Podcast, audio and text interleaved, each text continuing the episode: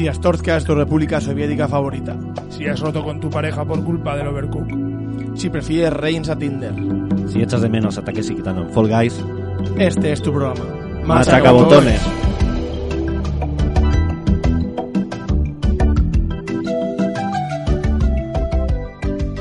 A Rachaldeón, bienvenidos a un programa más de Machacabotones, el programa favorito de Elon Musk. A mi lado, como siempre, está mi compañero Arich Alcibar, bienvenido. A Rachaldeón Coldo Gutiérrez, a Rachaldeón oyentes de Machaca Botones. Pues sí, el todopoderoso Elon con sus cohetes y sus coches que, que no se les rompe el cristal, ¿eh?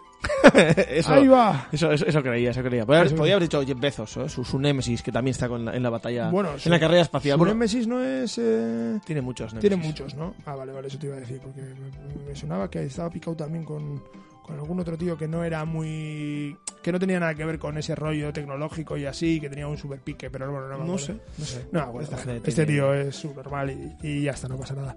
Eh, Como todos los ricos. es lo que tiene, es lo que tiene el poder que corrompe. ¿eh? Eh, y otro que una persona que es rica, pero no en, en dinero, que también, sino en sabiduría, es nuestro especialista Hitor Barquín, que está también hoy aquí, que ha vuelto después de una semana de impasse. Arrachaldeón, buenas tardes. Sí, una semana de, digamos, de, de convaleciente, ¿no? De, de no medir bien, eh, pues digamos, las cosas que puedes hacer con ya con cierta edad. Con cierta edad y cierto dinero. No hay que olvidarse de eso. También, por cierto, lo del, hablando de, de gente rica, me acuerdo de la gran frase de, de, Gaiska, el, el experto de- en, en juegos de lucha, que ya lo dijo, que nadie se hace rico siendo buena persona. Efectivamente, efectivamente. Es que que- Yo es una aparte- frase que aparte uso- de uso mucho, de ¿eh? lucha es sociólogo, ¿vale? Y eso Sí, sí, es, o sea, es decir, eso es una reflexión. eh, Es- aprendido muy- mucho, ha aprendido la mitad de su vida eh, a hostias, o sea, la y- primera mitad a hostias y la mitad analizando. Eso es, personas. leyendo a, a- a Max Weber. Yo es una frase que uso, que uso mucho últimamente y además que genera debate y es interesante. Yo cuando, cuando si una cena está aburrida, sácala por ahí, en medio, metes a, que dices algo del coleta en los fachas y ya, ya está. Y ya está, se ha liado, se ha liado, es así. Con Leche conmigo no tendrías problema porque estaríamos de acuerdo. Por vez estaríamos de acuerdo en, en algo. Estaríamos, estamos de acuerdo en algo en este programa los, los tres. Pues sí, pues en otra cosa que estamos de acuerdo es que vamos a hablar de, vamos a seguir hablando de, de Mass Effect, de esa saga, ese, esa trilogía diríamos, porque el Andrómeda lo dejamos fuera y, y a más- Todo llegará. hasta más ver. Eh, pero sí, de esa trilogía no sabemos, ya dijimos que no sabemos lo largo que va a ser esto, igual hoy terminamos, no sé, estamos eh, un poco... Hay mucha tela que cortar es- todavía. eso es, traba- pero trabajando sobre, sobre la marcha. claro, con el flow. Y, y bueno, eh, vamos a recuperar lo que, lo que ya hablamos la semana que hace dos semanas y ahora pues volvemos, volvemos con este tema, no sin antes, obviamente recordar dónde nos podéis escuchar. Coldo, dinos. Pues como siempre, en nuestra radio eh, madre, en la Lota Masaspi Ratia, los martes a las 7 de la tarde, miércoles a 1 de mediodía y domingos a las 5 de la tarde. Y además, por supuesto, a través de, de- del, del clásico iTunes o lo digo, Apple Podcast y en y en iVoox, eh, en cualquier dispositivo móvil, web o, o lo que sea. Ya había olvidado el nombre de iTunes, ¿Eh? por fin. O sea, hay que, hay que, me he puesto aquí, me he puesto aquí nostálgico de 2000, ¿te acuerdas? ¿Os acordáis en 2019? Madre mía. ¿Qué tiempos aquellos?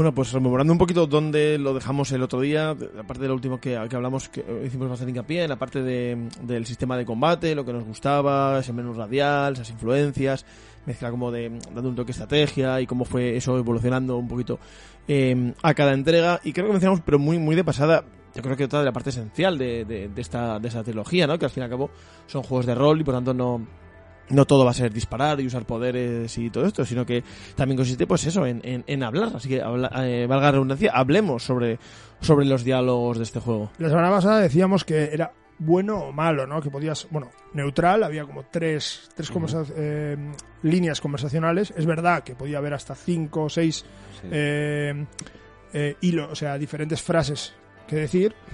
Muchas veces alguna de ellas era para entrar a otro menú de preguntas, para indagar más. Sí. Pero bueno, había dos que normalmente venían marcadas por colores, que eran, Sí. que eran una de, de bueno en este caso, pero el otro no era de, no era de malo.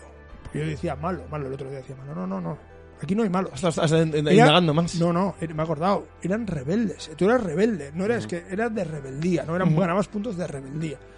No, recordaba, de- no recordaba eso. Sí, o sea, sí, no. unido al sistema de moralidad. Sí, dentro del sistema de moralidad podías, ya lo dije, eh, tenías como dos, eh, dependiendo de tus acciones, de las preguntas y respuestas que contestases, ganabas unos puntos y luego eso te desbloqueaba otras frases. Eso era un poco el, el- la cosilla, ¿no? Pues por ejemplo me acuerdo que al principio podías pegarle un, un puñetazo a un, ¿no? A un soldado Ah, que estaba como como en shock, ¿no? Pero como que te contradecía, ¿no? Que te decía, no, yo no voy a quedarme aquí y tal, pa, y le metías un puñetazo, ¿no? Entonces eso te sumaba puntos de rebeldía. En cambio, si le intentabas convencer por las palabras, pues era... Luego era- no, no usaba el mismo sistema de Kotor, eh, o me estoy igual lo estoy confundiendo con Kotor, con el tema de Kotor era con el tema de la fuerza. Podía, si, si gastabas puntos en, en- no sé, no me acuerdo cómo se llama, el poder persuasión de Ya, de tiene, algo. sentido que es un poder Jedi de, o el clásico. tenías el poder Jedi de convencer a la El- peña el- de, en plan, No, déjanos pasar. aquí- También aquí- conocido como estos no son los androides que buscáis. Eso, Eso es. es. No, aquí no, aquí Aquí no era, había. era eh, dos barras que las se subían dependiendo de tus, dependiendo de tus acciones y de, tu- de cómo contestabas las, las frases. eh, y bueno, y luego ya eh, decidías, eso te desbloqueaba otras conversaciones. Claro, no, no recordaba eso. Es verdad en Kotor, que tanto decimos, ¿no? Que, que nos gusta quizás incluso más que este juego y lo hemos reivindicado mucho como la, la, la auténtica eh, esencia, ¿no? Y la fórmula previa de lo que ha sido luego la saga Mass Effect. Pero no recordaba que ahí ya, ya estaba, el tema de los diálogos ya estaba como bastante eh, elaborado. Eh, Sí, Sí, no era, o sea, no era tan, digamos, tan Profundo. eh, no profundo, sino tan, al final en Mass Effect es bastante intuitivo, es como muy A mí es que me Sí, gustaba eso. O sea, y es- no solo eso, sino que forjas la personalidad del personaje, Exactamente. ¿no? En, en el otro, en el Kotor... eh, era más clásico. Era más clasicote, decidías si eras malo o bueno, pero no eso no influía en, en- en que luego tus preguntas, ¿no? Tú eso es- lo tienes que hacer es subir niveles en, en la clásica habilidad de convencer o lo que sea. No, aquí, dependiendo de tus acciones, de cómo eras, de cómo jugabas, eh, pues eh, luego se te, se te subían se te sumaban puntos de, de los que os hemos hablado a una de las dos barras y esto hacía que tuvieses otras otras frases más eh, más todavía más rebeldes o todavía más de buena persona o de convencedor o, o de o de, de- ¿cómo se diría? de diálogo de diploma, de diplomacia no Eh, es verdad que también tenía truco o sea la gente que no quería eh, enfargarse mucho o enterarse mucho de la, de la historia, siempre podía poner el stick hacia el lado de la conversación que le interesaba y darle para adelante. Sí. Que eso había gente, obviamente, que lo hacía también. Hmm. Pero bueno, los que somos, eh, los que apreciamos este, estas, este tipo de, de tramas y de, y de historias, pues yo creo que lo hemos disfrutado mucho en ese aspecto porque eh, nos daba la oportunidad, como he dicho, de forjar la, la, la personalidad de esto. Claro, sí que es verdad que los personajes aquí también son igual más profundos ¿no? que en Kotor, porque ya decíamos que los grandes alicientes de Kotor es el personaje central y ese gran giro, pero porque es un personaje vacío, con amnesia y tal, ¿no? Entonces aquí tú vas creando la personalidad de, de, de tu comandante Sefar y además a lo largo de tres juegos. Y no solo los eso. secundarios también, claro. Eso, eso es lo que quería decir, que eh, tus decisiones y tu forma de ser también van a influir en tus pers- eh, personajes que en los personajes que te acompañan. en las relaciones, ¿no? Porque eso es, porque, bueno, pues aparte de las relaciones sentimentales o lo que sea, puedes tener relaciones. Eh, pueden acabar, por ejemplo, las misiones personales las puedes acabar de una forma u otra. Entonces, es diferente. De hecho, ah, me acuerdo que hay un momento en el 1 que tienes que decidir eh, con Rex. Estás hablando con Rex, Sí, es en la fase final, es que es un momento muy crítico. No es en el final final, sino justo como en la, de... en la misión anterior a la, a la última, a la última misión. Eh, y si, obviamente, vas a rebeldía, acabas matando a Rex. Sí, eh, y vamos a hablar después de eso, creo que da para otro eh, debate, digamos, eh, hablar sobre ese Rex, que es uno de los personajes más queridos y más eh, recordados la de, xenofagia. de la saga, eso ¿no? es, eso es, efectivamente. Ha estado muy guay toda esa parte Yo era de, más de. Garrus. Siempre me gustaba más ahí. De hecho, en el, en el 2, que creo que tenemos que dar ese paso ya, dejar el 1 y pasar al 2. eh, claro, hay que recordar que la Normandía es- se hace, ca- se hace añicos. eh, Separ es clonado y se le vuelve a meter. Bueno, se vuelve a vivir Ya decíamos, desde, sí, ese, es- desde es ese verdad. punto, ¿no? est- est- estos giros, estos desde ese punto un y poco empieza, manidos. y empieza sí. a trabajar para The Illusionary Man, el hombre ilusorio, un personajazo. Personajazo. Lo pasa lo que lo comentaste tú el, el programa pasado, que está un poquito desaprovechado. En el al 2 lo aprovecharon y en el 3 desapareció. Entonces es una pena. Eh, es un tío ahí, eh, pues el típico, el fin justifica los medios, ¿no? Ese, ese, ese villano, no villano, porque está intentando salvar la galaxia también, pero... Bueno, es un poco decía antes, antes he dicho de Elon Musk, eh, eh, que siempre decimos, Sí, ¿no? que recuerda un poco sí. a, a Ozymandias, en, en- Efectivamente. o ese tipo de personajes de por encima del bien y del mal, ¿no? Como que ven al futuro y, Y no- y pero ti- claro, pueden aquí- hacer sacrificios Aquí por no el bien de la eso, humanidad. sino que te ha re- revivido. O sea, estamos hablando de, de un tío que, que, bueno, que, te- que ha hecho un poco más incluso que, que esos todos, ¿no? De los que, de los que hablamos. Tenía además como sea lo, para mí como sea lo de misterio de un poco del fumador de Expediente Sí, X sí, también, un sí, poco sí. que Y- dices, Yo lo jugaba "Tío, mucho ¿quién con es?". Y la voz de... No recuerdo quién era. sí. ¿no? Sé que había unos, Ah. mira, no, no he apuntado. Me sale Charlie, ¿no? Eh, Michael Sin. Eh, Michael Sheen, ¿eh? El, el padre es Michael sí, sí, sí, Sheen, es ¿no? Michael, el, el, el presidente, el presidente de, de, de el ala hostia que sabrán, que por lo tanto cogían un poco por es- era un poco de esa Sí. época más o menos, Sí, si no su papel recuerdo mal, más si no recordado. recuerdo mal era él. ¿Puede Y, ser? y bueno, lo que, lo que eh, os iba a A decir... Charlie no le veo yo en ese papel. No, Charlie estaba ya para otras cosas en esa época. no, pues eh, el personaje de Garrus, claro, tú cuando claro, te han resucitado no sabes dónde están tus compañeros y tienes que ir un poco a buscarles, ¿no? Y Garrus en ningún momento te lo nombran, sino que nombran al Ángel, que es un tío que se está cargando a los a los Ah, a los mm, diríamos a los mafiosos de, en, en uno de los planetas, ¿no? Y vas y descubres que es él, que le tiene la cara quemada.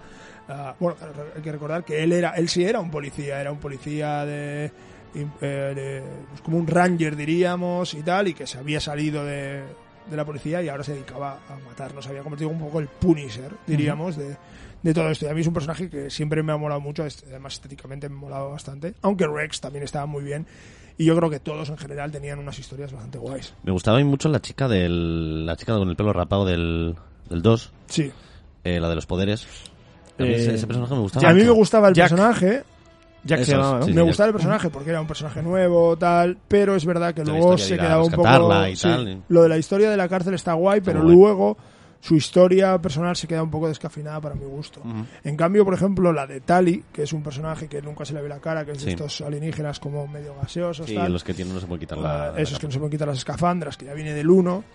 En el 2 toca, coge un significado más importante y toda la historia de, de su raza en las colonias eh, que viven en, en- Bueno, que no viven en planetas, sino viven en colonias de naves y que tienes que ir a, a ayudarlas y, y tal. Me parece brutal esa historia. Está muy bien montado todo el, todo el rollo, todo el lore en el sentido de, de- también muy deudor de la, de la ciencia ficción clásica, de cómo se forjan las personalidades de los, Sí. de los personajes en base a, por ejemplo, el planeta del que vienen, la forma de vida que tienen. Eso es. Que, por ejemplo, este, este personaje tiene entonces una personalidad como muy así, ¿no? Era como muy, muy secote, muy frío. Sí, sí, sí. Pero claro. Era el ella- vasco, era el vasco de- Sí. del grupo. Ella se enamora de Shepard también un poco. es- eh, Bueno, yo también ese, ese estilo de, de, de obra coral, más, in- más coral incluso que Star Wars, ¿no? Que decíamos que era como el gran referente, ¿no? Pero más como obra como, como Star Trek y ese tipo Más de obras que... galáctica, más, Exacto, eh, galáctica yo- yo- Y, y todo este tipo de, de cosas, ¿no? Y en ese Yo creo sentido que va más por ahí. eh, tira más poco más aspectos mitológicos y cómo se van generando, pues ese, ¿no? O sea, o sea cómo su- pueden surgir los conflictos dentro de un grupo afín, pues por, por temas de razas, Sí, o sea, el propio decíamos- racismo que... Lo que decíamos el otro día, ¿no? Que estaban ahí de eh, Udina, que era el, el político, y Anderson, que era el militar, y, y bueno, cada uno tenías que decidir por a quién ayudar, a con quién esto.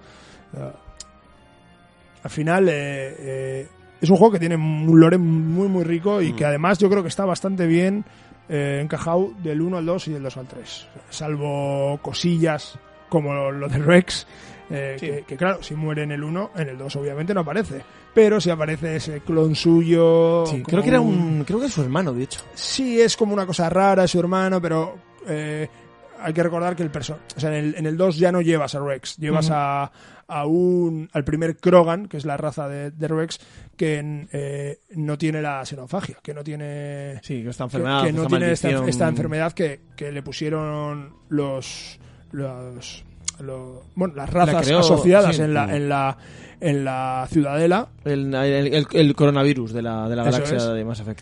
Y solo porque eran demasiado poderosos y violentos y, y tenían que controlarlos de esa forma, que no se reprodujesen, ¿no? Y que muriesen en cierto tiempo y tal. De hecho, hay un personaje en el 2 muy interesante que es el Doctor, Sí, sí, sí. que ahora mismo no me acuerdo del nombre, Eh, me viene... Pero sí, recuerdo eso, o sea, yo que tengo Eh. bastante más olvidado eh, estos juegos y personajes que vosotros, pero recuerdo esa parte, lo del científico y tal, eh, recuerdo que era un dilema jodido. es que es muy interesante, el, el- el- el científico está un poco ido de la olla, ¿no? Eh, habla como muy rápido, eh, ha colaborado y todas estas cosas de la xenofagia, de cosas por el estilo, y, y está un poco pasado de rosca en ese aspecto y tú le ayudas, le puedes ayudar a, bueno, a redimirse un poco y, y que su cabeza también ah, vuelva, vuelva un poco a estar bien y tal. Es curioso porque en Claro, está como el juego, ¿no? el- Por haber sí, el- eso es. El juego es como muy profundo en esas cosas, pero luego, por ejemplo, en, en- en todo el contenido sexual y, y de relaciones amorosas, pues ahí es un poco, la verdad que pierde un poco, diríamos. Sí, íbamos a ir con eso después, eh, trasladando un poquito a esto, porque creo que el otro día lo olvidamos, pero fue para bien o para mal. eh, uno de los argumentos eh, de venta del juego, digo para mal también porque genera ciertas polémicas y algunas un poco cogidas con pinzas, como veremos después.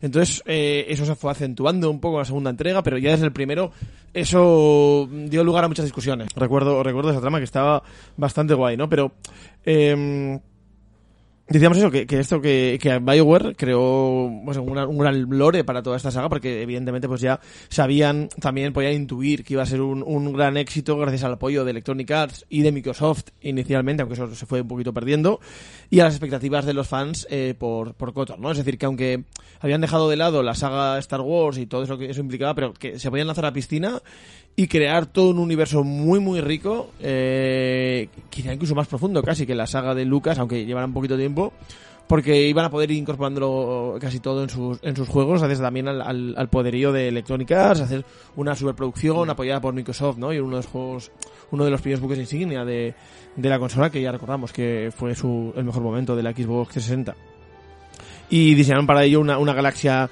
entera por explorar, que bueno, realmente era la, era la Vía Láctea, que ya lo mencionamos, repleta de misiones, personajes y secretos. Eh, incluso porque hoy en día eh, juegos como No Man's Sky eh, generan sus universos de manera automática y procedural eh, para que aleatoriamente aparezcan infinitos planetas, ¿no? Pero, pero muchas veces son cosas, aunque ahora No Man's Sky se ha ido, se ha ido corrigiendo con el paso de los años y actualizaciones y parches mediante, pero pero nota que Mass Effect era un juego como diseñado con mucho mimo o sea que no no, no tiraron por algo que fuera aleatorio que hubiera sido el camino el camino fácil y ellos se dedicaron a crear y a diseñar planetas especialmente pues como con su- sus propios ecosistemas sus diferentes eh, mitologías y eso creo que tiene que tiene mucho mérito aunque seguramente también tuvieron que dejar muchas cosas en el tintero no que no, se incorporaron en los juegos o que quizás metieron en en Andrómeda y tal no pero me parece que eso dice también mucho del mismo que le puso que le puso BioWare. Porque todo esto además lo hizo lo hizo de manera absolutamente manual eh, para que ninguno de estos metas fuera absolutamente o sea, fuera igual a los anteriores y que todos tuvieran algo algo original diferente y, y propio al, al anterior lo que hay muchas muchos muchos eh, muchos planetas Eh, digamos que este juego en ese sentido eran más eh, Outer Wilds que No Man's Sky al Sí. que tú has jugado Bueno, Eh, realmente no tiene que ver ni con... Digo, me refiero por el hecho de que se hablaba mucho ¿no? de Outer Wilds y, y No Man's Sky como dos juegos, entre comillas, parecidos. La diferencia es que No Man's Sky es un juego que está hecho todo de, venga, aleatoriamente se generan. Y Outer Wilds eh, eran, son como pocos planetas, o sea, como 8 o 9 planetas, pero cada uno diseñado con este es el planeta de fuego, este es el de Sí, lava, sí. O sea, cada uno especialmente diseñado para que funcione a otros niveles, ¿no? Eh, Sí, aquí los planetas, pues bueno, están los, los que obviamente puedes pisar, tienen sus peculiaridades y tienen, obviamente no es que vas y no hay nada. Sobre todo en el 2, a partir del 2 ya esto se sucede, porque en el 1 sí que pasaba eso, que tú ibas a planetas donde, pff, sin más, Sí, había una el- base enemiga, te pegabas de tiros y O te te das una vuelta con el maco, que Eso es. era un poco rollo. Eso es. Aquí, en cambio, pues no. Aquí, las planetas donde hay algo que hacer, hay algo que hacer. Y hay una historia detrás. Y bueno, pues te tienes que. Te tienes que bajar de la, de, de la nave y pegarte tiros, pero claro, también eh, seguir la historia y, y enterarte bien de todo. Yo creo que es, el, eh, es, es otro tipo de juego a los dos que has sí, nombrado. por, por Quizás se el- parece más al No Man's Sky en el, en el estilo de, de que es un juego de acción, porque el otro, el No Man's Sky es un juego de acción-exploración. Sí, Y en cambio el Outer Wilds es un juego de exploración, pero de puzzles. de puzzle, sí, sí. Entonces- solo por el diseño de, de Sí, los por el diseño sí. Pero mira, sobre esto, sobre el tema de, de cómo funciona un poco la exploración y todo esto, estuve viendo algunas cosas que yo no, no conocía, igual igual vosotros o Aidor, que, que controlas igual más de, de estos juegos así más clásicos, eh, pues otro por tu mano y tal conoces. que resulta que una de las influencias para la, la parte de exploración de, del juego o de la saga eh, se ha basado sobre todo en dos juegos clásicos de ciencia ficción. El primero es Starflight, de, Electronic Arts, precisamente, pero del año 86, eh, para IBM PC que yo no, no lo conocía. Y luego otro que sí es algo más famoso, eh, Star Control, de Toys for Bob, eh, para Amiga del año, del año 90. Me suena un poquito más y de hecho tuvo una, una secuela un par de años más tarde, en el 92, que fue eh, reconocido por, por la propia BioWare, por el propio estudio, una inspiración eh, en, incluso en la, en la historia y en los personajes. Y, eh, y de hecho muchos, muchos jugadores veteranos lo consideran su predecesor espiritual que a su vez eh, influyó después en el Stellaris de, de Paradox y todas estas sagas de estrategia eh, que tú controlas más que, Sí, más que yo, bueno, Aricha. poco, poco, A mí me suena muy de, muy de oídas ese Stellaris, pero bueno, ese, Yo ese- jugué, jugué dos, dos, tres partidas y en una me explotó la cabeza literalmente con un sitio donde llegué y había una piedra brillante, un cuadrado brillante con un árbol encima y me contó una historia esto y me empezaron a atacar millones de naves y dije, oh, Hasta aquí. hasta aquí he llegado. Los, los juegos de Paradox generalmente no suelen ser muy amigables. No, eh, hay que consumir muchos porros para jugar a, a esos juegos. Y como nosotros no fumamos, pues eh, no es lo nuestro. Eso es.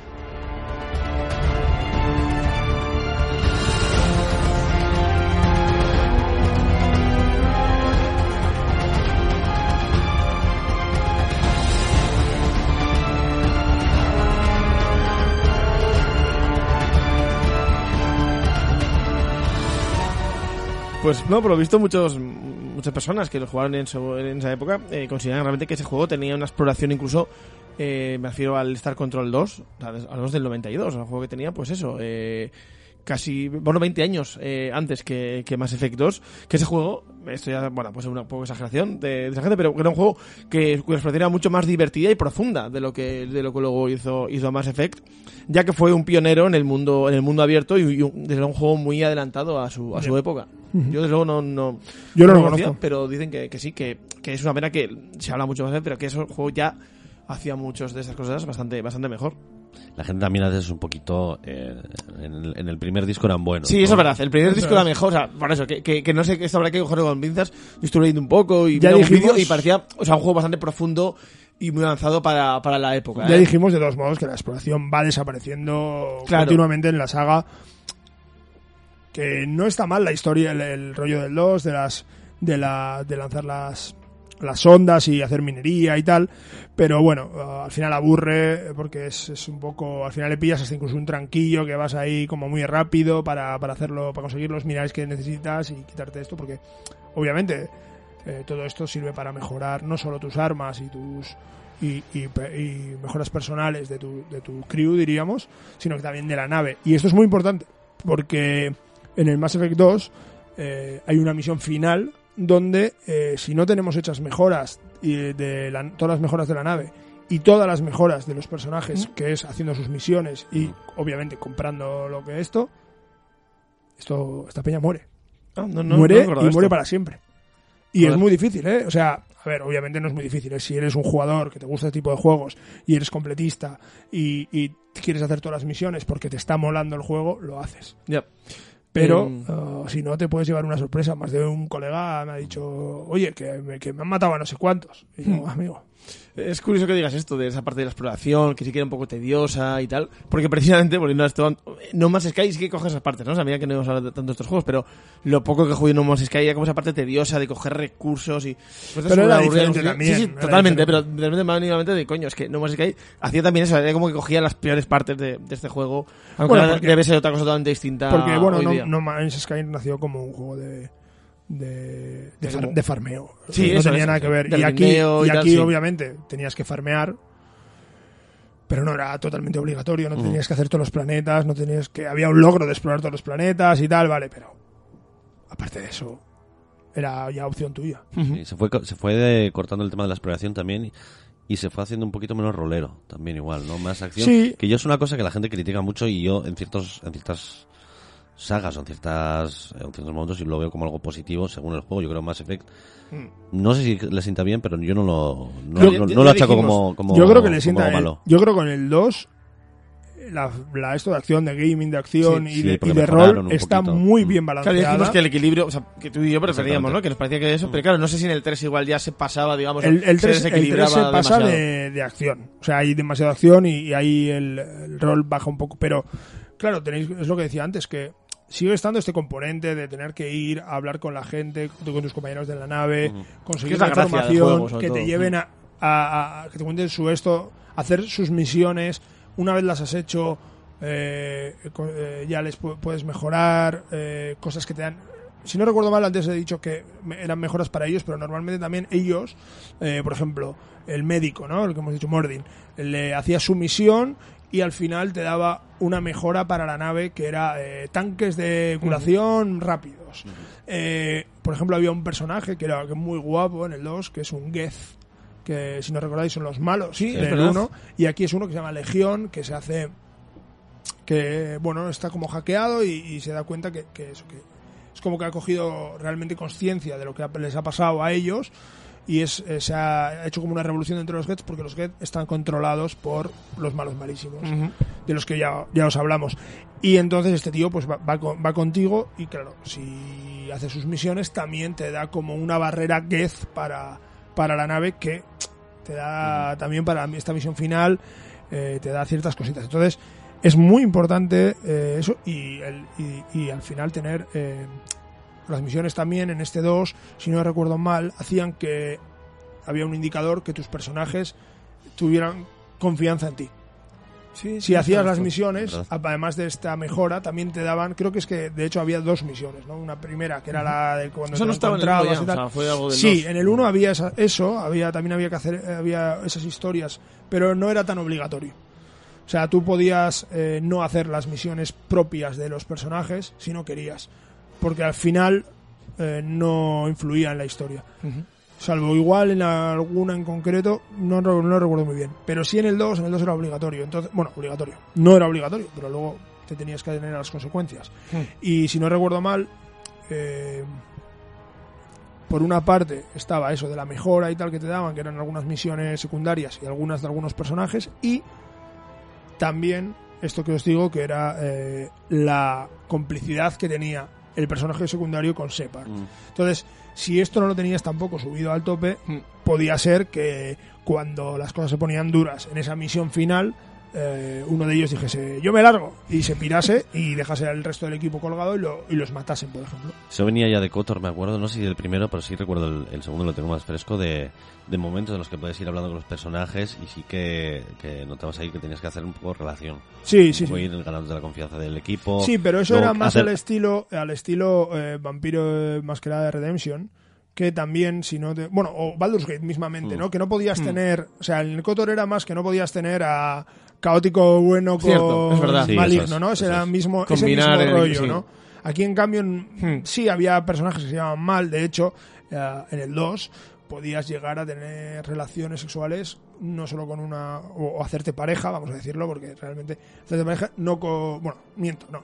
Pareja solo te podías hacer con uno porque al final tenías que elegir, pero tener relaciones sexuales con más de un personaje. Ujú. Entonces, eso también podía influir a la hora de, De- sí, de de esto, mal- porque mal uno de los personajes le capabas la historia final. Mm, ya. Entonces, pues bueno, es, es, eh, es- es interesante eso también. El- ya dice el refrán que, ¿no? El- No mezcles churras con merinas. no, eh, donde tengas la olla o la nave, no donde, metas, metas, no metas- donde tengas la Normandy, La- no metas claro, el, la, el ciruelo. Eso es. Efectivamente. Eh, Sí, iba a decir también que sobre eso que hablamos de otro día también, de un poco del equilibrio entre rol, acción y cómo fue eso eh, evolucionando, mutando o, o empeorando para algunos. Que no sé cómo han hecho eso para, para esta remasterización de ahora, porque han ido, está guay, ¿no? Yo he visto un par de vídeos y que unifican, aparte de aspecto gráfico y tal, han unificado un poco interfaces y cosas y tal. No sé si de alguna manera, digamos, habrán equipado todos los juegos, o sea, habrán hecho algo parecido a los, Las o, habrán hecho que cada juego sea las, distinto las tal y como era. interfaces de poderes eran bastante, bastante parecidas. Lo que más cambiaba era el menú menú de, de pausa, diríamos, Sí. de subida de nivel y tal. No, no sé cómo lo habrán hecho, la verdad. Eh, tengo bastante curiosidad en eso. Eh, Luego ya a la hora de jugar, realmente el 1, el problema no es que no fuese tan O sea, no es que no. Aparte que no estaba tan pulida la fase la de acción, es que no tenía tanta acción. O sea, Sí. sí tenía acción, pero era más pausada. Ibas a un sitio, entrabas, disparabas. Claro, las Lo otro- coberturas, tal, hoy en día, no es- sé, o sea, es un juego más ortopédico, no sé cómo sí, las coberturas ahora no estaban 1. tan refinadas y tal. En cambio, en el 2 ya era como más acción, más intensidad, vídeo, otra escena, tal. Luego explorabas. Eso pasaba mucho en la época, ¿no? Que, que muchos juegos que intentaban imitar a, a guías con el tema de coberturas, pero de repente que a las primeras de cambio no les salía bien. Se notaba Sí. que no eran guías, ¿no? Le- El propio. Uncharted, Sí. tal, y tardaban igual una entrega o dos eh, en llegar a de, vale, ahora esto ya funciona, ya funciona bien, ¿no? O Le sea, pasó incluso hasta GTA, yo recuerdo con GTA Mm. 4 que tenía el tema de ya coberturas y eran eran muy bastante ortopédicas, eran bastante curiosos siendo Sí. Rockstar, que es que es son quienes son, y le salía regular. Yo recuerdo en Uncharted, no recuerdo tanto problema con en Uncharted, perdón, en Mass Effect tanto problema con las coberturas, No. pero sí con el igual con el gameplay, Con el gameplay, era- algún era tema de las hitboxes que a veces funcionaban regu. Sí, y el hecho de. Yo creo que no estaba hecho el juego tan. El 1, Mm, ¿no? No estaba hecho, es. hecho tanto para, para, el- para las hostias. Porque además era combinar. Claro, si, iba- si ibas a tiros, normal. O sea, si hacías el personaje como dijimos, que era el personaje soldado. Yo creo que, bueno, que dentro de lo que cabe no tenías tanto. Pero claro, ya cuando empezabas a mezclar, tal, tirabas un tío para arriba, pa, pa, Sí, el juego se ralentizaba un poco, se hacía un poco confuso, las bolas, no sé qué. Era un poco caos. En cambio, ya en el 2 ya eso ya estaba bastante pulido. Y en el 3, obviamente, ya no necesitaba nada en ese aspecto. Porque, Se supone de que en teoría lo han, todo, lo han retocado en, en toda la saga, en teoría el tema del gameplay, de que sea un poquito más amigable el tema del combate, a ver si está, si está guay. Bueno, eh, por finiquitar la parte de la exploración, habías mencionado ya anteriormente un poquito el, el vehículo este mítico, el M MTN5 Mako a pero, secas. pero eso era del 1. ¿eh? Sí, sí, sí, y luego en el 2 lo, lo, lo quitaron. Lo quitaron, metieron una exploración con sondas por los planetas, que tenías que hacer como un escáner, eh, ibas eh, mina- haciendo minería, pero también podías encontrar ciertos objetos o, o reliquias o zonas donde, donde, donde bajar. Y como hubo muchas quejas en estos juegos, es verdad que BioWare, hay que decir, hay que romper una lanza por ellos, porque son unos tíos que cuando la gente se queja, ellos hacen caso, en este caso, diríamos, ¿no? Se quejaron por el Mako, por esta falta de exploración y tal, metieron un DLC con una nave Cierto, nueva, que era como Mm. voladora, tenías que posarte en ciertas zonas y, y recoger también minería y tal. No era exactamente lo mismo, pero bueno, tenía, tenía, recordaba a ese Mako clásico, y de hecho pasó lo mismo con, con Rex también, ¿no? Eh, hubo quejas por el cambio de Rex, por, por este eh, personaje que se llama Grunt, aunque luego ya cambiaba de nombre y tal.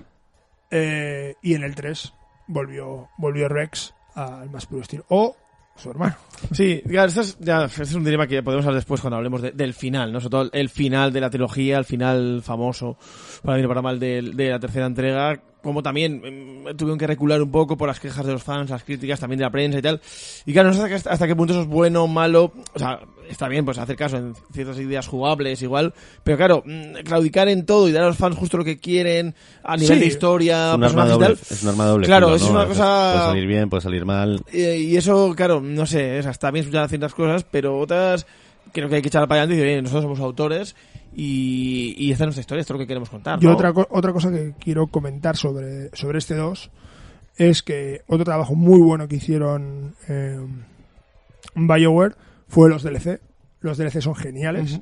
Ah, hay uno, bueno, hay varios, hay creo que tres personajes de- descargables.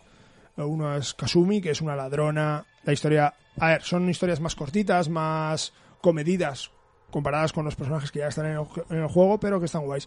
Y Kasumi es brutal. eh, es una tía que está robando objetos por la galaxia. De hecho, de hecho entras en un sitio donde tiene eh, la Estatua de la Libertad de, Hostia. del planeta de Eso los es, simios ahí. es un DLC del 2. Eso es. Luego también había otro que era Zahid, que era, bueno, ese ya era más simple porque ese, ese era un personaje que era un mercenario y te lo daban, yo creo que gratis con, con la compra del juego. Y si no recuerdo mal, también estaba Samara, pero no, ese no me acuerdo si era del DLC, que yo creo que sí. Que era como también con poderes y así. Y, y eso por una parte. Y luego metieron también varios DLCs jugables.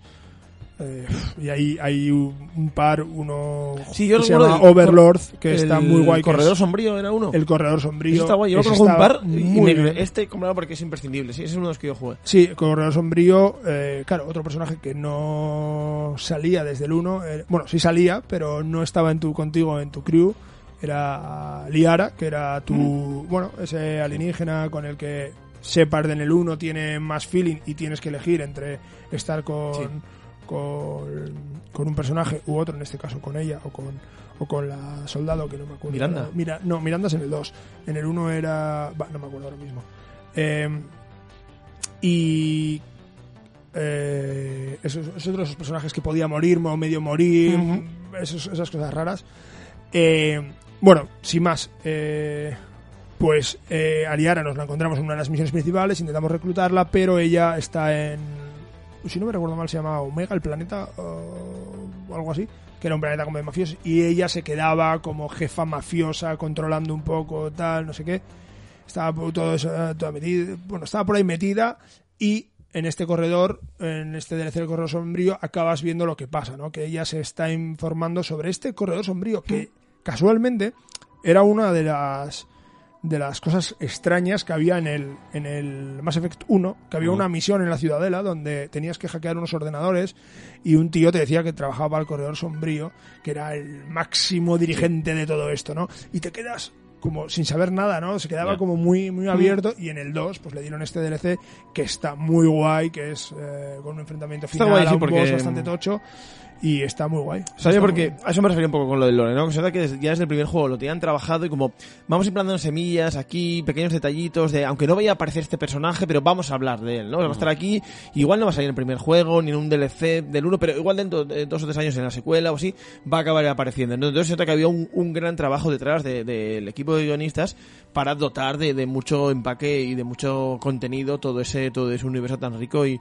y tan diferente, y entonces se trata como, como muy auténtico. Se veía ya primero en el. Ya, ya se veía desde el principio en el, en el primer juego, que es algo que ya venía igual también un poquito de los Baldur's Gate.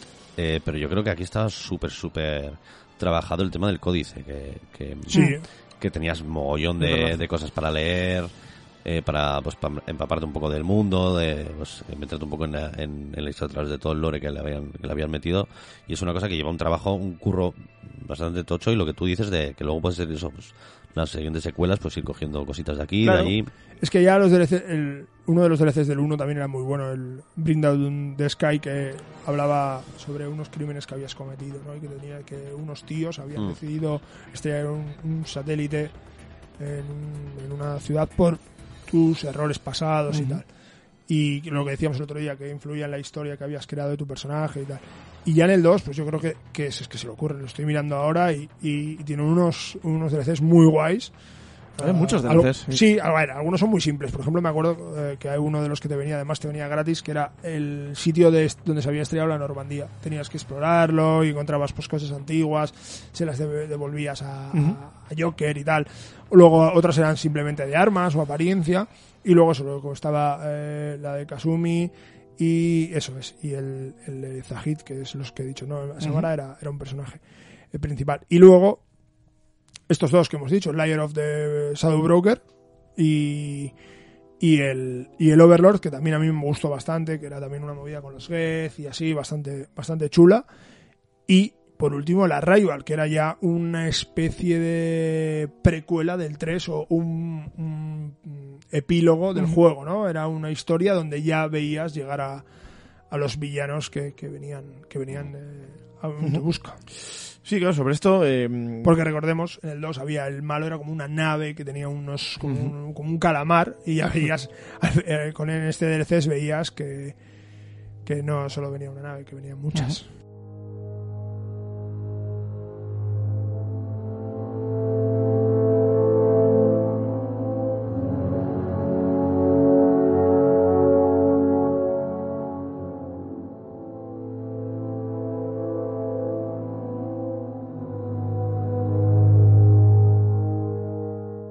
Yo creo también otro de los méritos de, de- esta saga y, y- o de este segundo juego, que hay como unanimidad, ¿no? Bastante unanimidad en que es el mejor considerado, entre comillas, eh, e- es que eh, tardaron tres años en, en- lanzarlo. Es decir, entre la primera y la segunda entrega pasaron tres años, eh, porque el segundo ya es del año, del año 2010. Mientras que el tercero eh, es de 2012, es decir, tardan dos años, ¿no? Es decir, entiendo que se lleva, se lleva más tiempo para corregir errores, pul- pulir detalles, a nivel técnico, el gameplay, los tiroteos, la acción, diferentes aspectos, aparte de escribir más cosas, más, más contenido, personajes y todo esto. Me he confundido. Primero era lo del broker. O sea, era que Liara se había buscado eso y lo de Omega era en el 3. Ah, vale. Era en el 3. Ya decía que a mí no me Sí, sonaba sí. eso. Sí, sí. Eh, entonces, bueno, eso, esa esa segunda entrega tardaron tres añitos y, y luego el, el tercero se lo en el año 2012, como ya eh, mencioné un poquito otro día de pasada, eh, curiosamente esa tercera entrega ya sin el guionista principal de, de la saga, ¿no? Que decíamos que pues, quién se podía considerar eh, como juego de autor eh, esta trilogía, quién es más autor, el, el, el director o, o el guionista. Bueno, pues el guionista resulta que no, eh, que se llama Drew Karpyshyn, que siempre me ha hecho mucha gracia eh, ese apellido. Parece italiano, pero no, suena más como armenio o algo así, yo diría. Eh, aunque él fue el alma mater de todo esto, eh, eh, para la tercera entrega resulta que, que EA o BioWare, me imagino que se llama cosa de EA, le pusieron a trabajar en el juego de Star Wars. Eh, que esto también fue curioso porque, como decíamos, dejaron de lado KOTOR tras hacerlo muy bien y empezaron a crear su propio universo parecido a Star Wars, pero de repente, en esas fechas, Electronic Arts volvió a hacerse con los derechos de Star Wars para hacer un juego ya, un MMO, un juego online. Galaxy. Y, eh, no, no, no, eso fue anterior, ¿no? El Star Wars eh, Este- The Old este no, Republic. no llegó, Ah, llegó a salir este. Sí, sí, sí, Estuvo unos cuantos No, años. el que no llegó a Ah, salir era el el 13 el 13-13, sí. No, esto, es, esto es. fue un juego online. Hubo dos, dos MMOs, que era el Galaxy. Sí. Sí. Yo lo jugué. ¿Es anterior? En su momento, sí. Y también tenía ese rollo de exploración bastante interesante y tal. Y me recuerda, cu- cuando me hablas del Elite Dangerous, me recuerda sí. un poco a eso. Y luego este, este ya era más estilo wow. Ese Sí. segundo ya era más Es un juego, ya es un juego de, de la época, de eso salió ese, en el Sí, año también 2012. fue una época en la que se empezaron a, a estrellar un montón de MMOs, ¿no? Sí. Que sacaron unos cuantos y, sí, sí. y- Yo pensaba siempre que este juego había sido un fracaso, pero creo que alguna vez leí que no. O sea, que aunque ¿No? fue un juego muy caro, porque Sí. estuvo mucho tiempo haciéndolo y muy ambicioso, que a la larga dio sus beneficios. Luego le acabó cerrando el Electronic Arts y tal, pero que no, no, no fue un fracaso, que yo también tenía esa percepción de él. Pero bueno, eh, en cualquier caso, fue llamativo, ¿no? Que, de repente le pusieran al creador de la saga cuando tenían que dar el cierre definitivo a la trilogía, de no, no, tú vete a hacer eso otro. Sabía, supongo que saben que era la persona de más talento de los guionistas de, de BioWare. Y claro, creo que también es muy significativo que mm, justo cuando se lanzó ese Mass Effect 3, con todos los problemas que tuvo, y ese, ese Star Wars Online, según se lanzó, este hombre se marchó del estudio. O sea, creo que es muy significativo y que deja bastante claro que él pues hizo el trabajo y que no le haría mucha gracia que le obligaran a trabajar en ese, en ese juego de Star Wars y dejara a su Y- criatura y se centró, vo- volvió a centrarse en, en escribir libros. Y igual, no sé, eh, por, por pensar, me da, me da que pensar que igual él ya tenía algo escrito, que lo que se lo pasaría a esto sobre, igual incluso el final ya de, de Seguramente, dos. supongo que tendría algún esbozo Y, o algo. y sí. imaginaros eh, la mala hostia que se tiene que poner Sí, cuando creas un final y viene la esto y te dice no, no, que tenéis que hacer otro. Cuando estás, cuando estás con el primer juego todavía te planteas si ver la secuela y no, porque no sabes cómo, cómo puede funcionar, pero ya una vez que El 2 lo petó el 2 lo petó y sabes, vienes de, de petarlo con el 1, ya te imaginas Sí, que, sí. que la trilogía va a estar ahí. Y yo creo que el hombre, pues ya, lo que dice Aricha, sea, tendría ya pensado cómo cerrar el, cómo cerrar el asunto. Luego también se pueden hacer eh, lucubraciones sobre cómo acabó la saga. Sí. Eh, pues, mucha gente descontenta y si pueden, pueden tener algo que ver con, con la salida Sí. de este hombre y demás. Curiosamente, eh, esto yo ya no sabía, eh, pese a eh, ese supuesto enfado que podemos intuir eh, por su parte, eh, tres años después acabó volviendo a, al estudio y retomó el, este juego de, de Star Wars Online, que como digo, pues permaneció unos años eh, Ujú. actualizándose con contenido y con y con muchos jugadores. Entonces él volvió en 2015 Sí, yo recuerdo que nuestros amigos jugaban una temporada. Sí, y, y luego en 2017 empezó a trabajar en, en Anthem, el, el, el, el gran La- proyecto de La gran fustaña. el gran proyecto de BioWare, pero se marchó al año siguiente, o sea, es decir, era como, bueno, la verdad es como que volvía al Reddit, bueno, venga, no sé, mis colegas, esto me gusta, tal, pero luego se daba cuenta de, se daba de bruces con la realidad y como, uff, esto no, y se acababa marchando. Hombre, y obviamente esto- no era nada de. No tenía nada que ver con todo lo que él había hecho anteriormente. O sea, eh, como guion, el Anthem no tiene. Anthem no tiene. Yo todavía, a día de hoy no, no he visto nada, no tengo ni idea de cómo es Anthem. O sea, es un Yo juego que no conozco- tengo yo creo ni que idea. De los pocos juegos que no conozco a nadie que lo, que lo No, haya o jugado sea, no tengo nunca. ni idea de cómo se no tengo ni idea de qué, tengo cero conocimiento de eso. Yo tengo ahí un problema porque los mezclo todos. Los de- en esa época salieron, no me extraña. salieron Titanfall, Anthem, Destiny, Destiny ya, y sí, ya no me me, extraña, me- es- me explotó la cabeza. Es un mare magnum, pero bueno, por terminar con este hombre, por, con, con el guionista, con Drew Karpyshyn, eh, pese a todo, acabó volviendo, no a BioWare, sino a la industria del videojuego, eh, el año pasado, fichó por Archetype Entertainment, que es un estudio interno de Wizard of the Coast, eh, con algunos ex miembros de, de BioWare. Recordemos que este hombre había empezado para Wizards of the Coast escribiendo algunas novelas, algunas cositas de Dungeons y, y diferentes cositas. Magic. Y Magic y todo hay, esto. Hay que volver a los lugares que, que te han hecho feliz, ¿no? Eso Echar es, unas- las Magic. Exacto. Magic. Y, los catalanes, las Magic. y, mm, y bueno, hay algunas declaraciones por ahí de, de él, más recientes, en las que dice que, que bueno, que su, mm, eh, que su interés en, la, en el desarrollo de videojuegos había ido decreciendo eh, paralelamente al- a los cambios dentro de BioWare, que como que pues evidentemente que no le gustaba mucho el rumbo que había ido tomando estudio, eh, pero que su pasión, se había, había recuperado parte de su, de su pasión en este nuevo estudio, eh, porque le recordaba a sus primeros años en BioWare y que, mm, mira, dices bien dicha, porque aquí habla de Magic directamente, dice que puedo, puedo sentir de nuevo la magia en el aire. Oh. Sí, sí, o sea, literalmente dice eso, entonces, bueno, ¿Y qué, y vale. qué están haciendo estos chicos? No lo sé, la verdad, no, no tengo mucha referencia sobre esto. Claro, lleva poquito tiempo, pero bueno, me imagino que sea algo relacionado con, con juegos de rol, no sé si fantasía medieval, algo más de ciencia ficción o otra cosa totalmente distinta. Bueno, puede ser un poco exagerado que diga esto, pero bueno, creo que podemos confiar en este hombre. Puede que tenga que ver con él, que entonces no, no, no vería tampoco mucho la, la cosa de pirarse de a Wizard of the Coast, que igual, porque el estudio interno estará metido con el, con el tema del, del Magic Arena y así, ¿no? Entiendo. No tengo ni idea, la verdad. Eh, eso ya me, me supera, o sea, estoy un poco out de todo, de todo esto. Pero bueno, no sé si quería recordar alguna cosa más sobre los, los personajes, que aunque me dicho que los tienes súper, súper frescos. Bueno, eh, súper, súper frescos tampoco. No, no, me- bastante. Yo los me tengo- acuerdo, los he estado repasando ahora un poquito mientras, mientras hablábamos y la verdad que hay un montón. Y, y, Sí, yo también me sorprendido al ver que había tantos. No recordaba que había tantos. Side, sí. eh, side de personajes, ¿no? Diríamos Mm, eh, secundarios, muy secundarios, como Hackett, un almirante que ya está en el 1, que en el 3 y en el 2 ya eh, coge más importancia. En el 1 es el de las fauces estrelladoras. No sé si os acordáis de Sí, pero me suena mucho. o de sea, eso- esos pedazos de bicharracos que eran como las eh, los gusanos de Dune, por así decirlo, en este en este juego, Sí, sí, sí. que salían de debajo del esto y los tenías que matar con el maco y tal. Luego ya en el 2 te tienes que enfrentar a ellas. Fauces Trilladoras sería un buen nombre para un grupo de música. Efectivamente. ¿Has sí, escuchado lo último de, los. Fauces Trilladoras? Sí, sí, totalmente. O bueno, igual más, más algo más gordo, algo más heavy. Sí, ¿no? igual más tirando al heavy Sí, sí. o más de Sí, a ver, el diseño fue mejorando también de esos bichos y, Sí, es verdad. y me acuerdo que hay una batalla, no sé si me acuerdo del 2 o el 3, creo que es el 2 con Grunt y tal, que te tienes que enfrentar a ellas. De hecho, en el vídeo promocional creo que era lo que salía. Y bueno, los personajes, no sé, yo era muy fan ya de tanto de Rex como de Garrus, eran los que llevaba al principio, pero es verdad que he probado absolutamente todos los personajes, porque aunque al 2 solo le he dado eh, dos vueltas completas con todos los DLCs, eh, es verdad que, que, que, que ya coges la dinámica de trabajar más las relaciones con los personajes, lo que hablábamos antes, entonces, aunque no juegues tanto con ellos, hace sus misiones, sus segundas misiones. Sí, sale como más natural. ¿no? El preocuparse Eso por es. ellos y de hablarles. Eso es. está, está muy guay. Es verdad que hay algunos personajes más planos, como ah, pues eh, los dos soldados del 1 que vuelven a aparecer en el 3.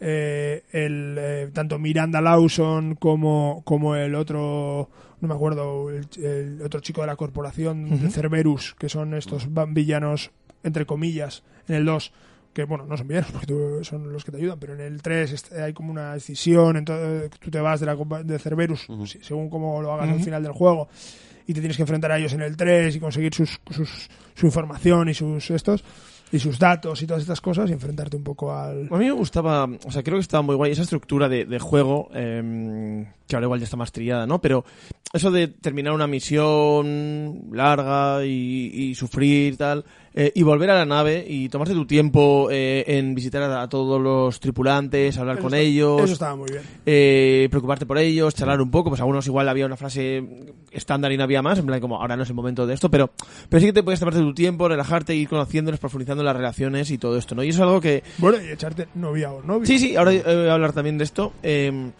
la semana pasada, en el anterior capítulo, eh, hablé de, de, de cómo la posible influencia un poco inesperada de, de los juegos eh, de rol japoneses, como el menú de anillos a través de Secret of Mana y tal.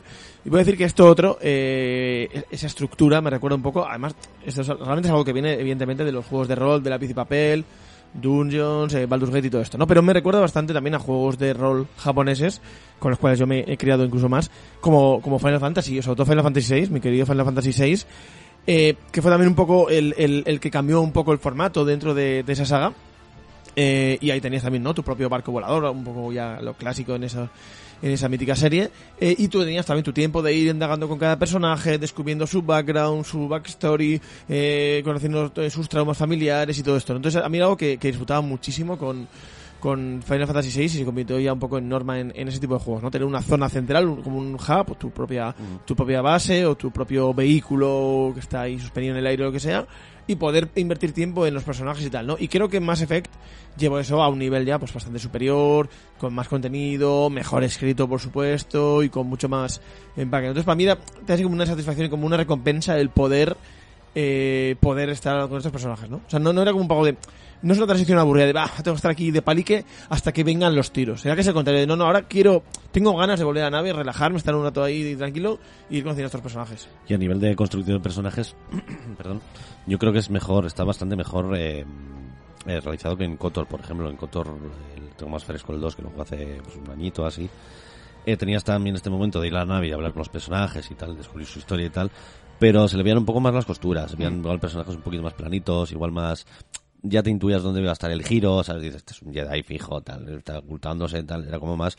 Aquí y porque que- Star Wars es más cuadriculado, y más cuadriculado y más, al final, pues una saga más, más trillada. sí, más para otros públicos igual, un poquito más, más aventurera. Sí, aunque recuerdo, recuerdo el robot ese cabrón, había un robot Sí. genial, es verdad, Sí, sí. es lo que más En el- recuerdo de el Kotor. Sí, en el El Kotor primero. Sí, sí, había un, un robot genial que quería matar a todos. En esta, sí que, en esta sí que había un, un rollo igual más, un intento más por profundizar un poquito más, hacer eh, historias que no sean tan tan previsibles o tan, un poquito más intrincadas, un poquito más con, con más grises igual. Sí, sí, que los buenos no eran tan buenos. Pues Exactamente. lo que decíamos, ¿no? Pues eh, Garrus matando a, a Peña indiscriminadamente, ¿no? Mm. Por, por un poco por venganza.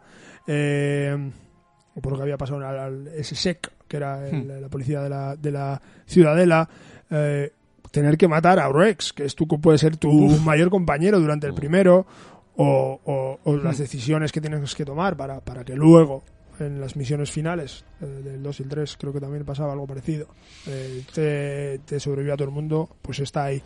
Y luego, aparte, pues estaba eh, lo que hemos dicho, el contenido de relaciones amorosas, que, que yo creo que en el 1 tiene chichilla, en el 2 la chichilla baja, y en el 3 le Está intentan bien hablar de chicha, en un- este caso nunca mejor dicho. un de rollo chicha. más eh, tirando hacia un romanticismo, ya tirando del uno, ¿no? Como recogiendo la estela del uno, los personajes del uno femeninos en este caso, o masculinos, según si, si querías tener una relación tanto heterosexual o homosexual, pero eh, con bueno, dependiendo tanto de tu personaje como de los personajes a los que podías conquistar y retomaba eso.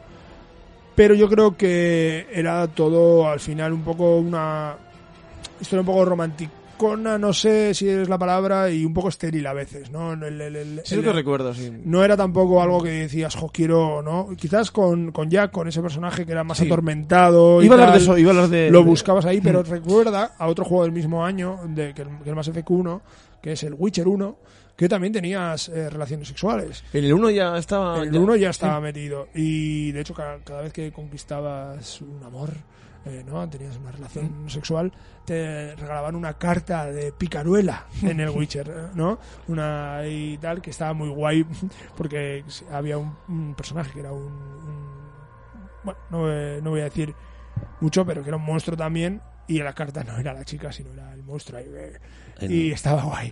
Pero bueno, en el- yo creo que en el Mass Effect pasa eso, ¿no? Que yo creo que también, también eh, por cómo nos, nos llegó a nosotros, ¿no? Creo que el público no eh, tampoco hubiese estado preparado para, para una relación Claro, como, iba a decir eso, estamos en como- 2007... como Abby y, y Claro. con sus respectivas parejas, ¿no? Eh, creo que no, no, no podían buscar algo. Ya lo, creo que Jack es el- quizás el personaje ese, eh, porque el personaje de Miranda del 2 es bastante plano, y en el 3 que recupera a Liara y, y a Jos, que no me acuerdo ahora, no, no, no me acabo de acordar del nombre de la... Pero no, de, de la esto chica. que dices, eh, o sea, al final todo, un, camino, una, una industria, un medio tiene que ir siguiendo sus pasos y en esta época, veníamos de una época más conservadora, más pacata. Ashley era, Ashley Ashley, era la militar, sí. eso es. Y este era uno de los primeros juegos que hacía estas cosas, pero claro, al mismo tiempo, pues son americanos, no, no son europeos, ¿no? No son polacos como los de los de CD Projekt con Witcher, ¿no? Entonces, bueno, quiero decir algunas cosas bien, Witcher otras. también lo hace mucho mejor, o sea, en el 2 lo hace mejor y en el 3 lo hace mejor. Claro, claro, eso es evidente, ¿no? Viendo crecimiento de la industria, de, de- de los juegos, de también de ellos mismos, incluso como, como escritores, eh, y que vayan haciendo algo como más maduro, con más sutilezas y, y demás, ¿no? Eh, y sí que al final, pues bueno, el primero algo como se habló mucho de esto, al final era un poco, un poco más, más torpe, eh, se recreaban ciertas cosas también, eh, en ciertos planos, como culos y cosas así, que de hecho he leído que, que para esta remasterización como que han limitado eso, como que no quieren caer en ese tipo de, de tópicos, de esa, de esa mirada masculina, o sea, eso de, de excederse de mirándole, pues eso, el, el culo a algún personaje, sobre todo y Recuerdo tal. los, los memes con el culo de Miranda en, en esto, tal, que la gente se acaba. Hubo muchas cosas con eso. Entonces, creo que la industria, la- el público ha, ha evolucionado. Bueno, algunos jugadores más que otros. Y, bueno, pues creo que quieren hacer eso de una manera, pues, precisamente, si quieres que eso que sea tanto para hombres como mujeres, pues bueno, no tienes tampoco por qué requerirte más en unos que en otros. Y eso le han, le han cambiado un, un poquito. Y de Eh, hecho, hay que, yo creo eh, que las tres relaciones del, que puedes tener en uno son quizás las más interesantes. Eh, a mí, obviamente, me gustaba más la de eh, Liara, que era un alienígena y tal, aunque está muy bien eh, también eh, la, de, la que hemos dicho, la, la que he dicho antes en, en el 2, pero eh, tanto Ashley como Kaidan, que es el, Sí. el otro, el otro chico Mm. militar, que era médico y tal, eh, son yo creo que las relaciones más redondas a la Mm. hora de cerrar esto, Liara y ellos dos. Que luego puedes hacerlo de otra forma o, o como tú quieras, pero bueno, cada uno ahí es, es libre de, de elegir pareja o no. Sí. Y luego, aparte, también no olvidemos también de otro, de otro Y era muy cutre, eso, perdón, en el 2, cuando, cuando ibas liándote con dos, con dos personajes y te decían, te, te acorralaban, ¿no? Como rollo muy, muy, muy americano, ¿no? Y te decían, tienes que elegir, ¿no? Ya. Y era como, Es verdad. mm. Sí, sí, sí, era que como un poco podía- como muy, y muy teatral, como muy de vodevil, ¿no? y, te, y te podían Next. rechazar, ¿no? Eh, ellas o, o ellos. Sí, o. Bueno, Eh, yo de también que, claro, tengamos, porque esto igual ya nos hemos olvidado, ¿no? Porque han pasado casi 15 años desde la primera entrega. Pero otro hándicap muy importante en aquella época, eh, los videojuegos ahora tienen otra consideración, pero en aquel entonces estaba, mm, había mucha presión más que ahora, aunque sigue vigente, eh, en muchas asociaciones, eh, Sí. jueces o abogados como Jack Thompson y todas estas cosas que, que ya, que, ya, que ya recordaréis Los Reagan. y que hacían No, mucha, bueno, casi casi, eh, pero los Gorsi que hacían mucha, que hacían mucha presión contra este tipo de, contra este tipo de cosas. No veáis Caballeros del Zodiaco. Eso es. ¿eh? La asociación de En Dragon- padres. En Dragon Ball se ven. Pues, eh, que, lo han, Sims, que lo han quitado hace poco, lo- no sé los- dónde. Los Sims, por cierto, pioneros también, eh, Will Wright en, en el tema de relaciones. Sí, sí. es sí, verdad. sí. Aparte, el mismo, el mismo Will Wright, porque lo, lo hizo hace poco en un libro, él empezó como algo, como una opción que ni la pensó, y luego la fue añadiendo, digamos, y mejorando la, la posibilidad de tener relaciones pues, eh, heterosexuales, homosexuales, porque la gente se quejó y dijo, en plan, ¿os quejáis? Mm, Voy a hacer un juego, vamos, que puedas hacer lo que te dé la gana. Está bien eso decir, porque, Pues porque Will Wright, por otro lado, se, ha acusado muchas veces de ser un tío republicano y, y- y tal y cual, y bueno, en ese sentido, eh, eh, True, chapó. true liberal será. Sí, eh, iba a decir, por terminar con esto de lo del sexo en, en estos juegos, que, que es que recientemente justo había visto un artículo y lo he buscado porque me suena de lo he visto hace unos meses, o sea, fíjate, ya bastante recientemente, en, en Polygon, que era uno de otro guionista de, de Mass Effect 2, no, no el principal, sino un principal un guionista secundario, porque realmente había muchos para hacer lore y cosas así, que reconoció que, eh, tanto, yo esto no lo recuerdo tanto, pero vosotros habéis hablado mucho de este personaje, de Jack, que os gustaba mucho, eh, pues que eh, con ese personaje rebajaron mucho el contenido sexual por culpa de la Fox, por culpa de la puta Fox y todas las quejas que hubo, los palos que tuvieron con el Mass Effect 1 y con lo que se estaba viendo del, del 2, pues que cambiaron, o sea, que querían que fuera un personaje pansexual, o sea, que le, que le diera todos los palos, porque encima, pues eso, eh, Sí, sí. mm, extraterrestre, no sé qué, futuro y tal y cual, y como que encajaba, ¿no? Con encima. Sí, decir, esto iba a estar muy mal, iba muy, muy conservador decir esto, no voy a decir una criminal y todo esto, decirlo. Pero bueno, ahorita se borremos eso. Em, Terminemos y que con- tuvieron que, que tuvieron que cambiar eso por culpa de las presiones ejercidas por parte de Bueno. por parte de la Fox pues porque Electronic Arts y supongo que decían uy esto no esto es demasiado tensar la cuerda y en fin es una pena pero recordemos que estamos hablando del año 2010 antes de que surgieran cosas pues como como Last of Us, como Gone Home y tantos otros. Entonces, la situación era otra y era un juego muy blockbuster y con Microsoft. Entonces, entiendo que se acobardaran. Es Lo que es una pena es que se nos está acabando el programa y no hemos hablado de la banda sonora, que es increíble. Eh, uf, No, sé hemos qué- hablado tampoco del final, la baraja y de final es que igual hay que dejarlo para otro, Vale, otro- venga, otro sí, más, sí. no yo, sé. yo creo que sí, venga, creo que tengo material aquí para hablar de. de, de, de, de- sí, entonces Pues nada, vamos a hacer hablando un de todo tercer esto. programa ya finiquitando la saga. Eh, fueron tres juegos, pues nada, pues nosotros Eh, tres no, programas. eh, no, hay otro. Y Andrómeda también, pero bueno, ya hemos dicho que lo hemos tirado. Ah, creía, creía- creía que lo elimina más como la gente elimina Yo la me lo, voy a, calavera de me, cristal. lo voy a, me lo voy a comprar. Ah, vale, vale, agradable vale, cristal. ¿qué es eso? O como True Detective, la temporada. Hay muchas cosas así, ¿sabes? O sea, Bueno, pues vamos a dejarlo aquí. Volveremos la semana que viene y traeremos el capítulo final, imagino, si no hay ningún contratiempo, si Aitor aguanta, si Cold aguanta, si yo aguanto, eh, no habrá ningún problema. Así que hasta la semana que viene, machaca botones. Y vacunaos. Agur. Agur.